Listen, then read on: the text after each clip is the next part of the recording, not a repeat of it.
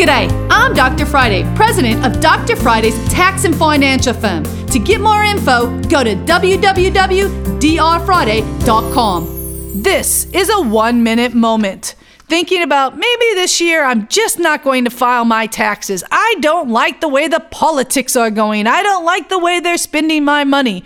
Keep in mind, it is not a choice. Filing taxes is not something we can say, oh, this year I want to, next year I don't want to. It is a mandate. So if you have earned more than $600 through self employment or more than $12,000 on a W 2, you are going to most likely need to file a tax return. You might want to be filing it because you will qualify for a possible refund. Otherwise, you don't want the IRS filing taxes for you. You can check us out at drfriday.com. You can catch the Dr. Friday call in show live every Saturday afternoon from 2 to 3 p.m. right here on 99.7 WTN.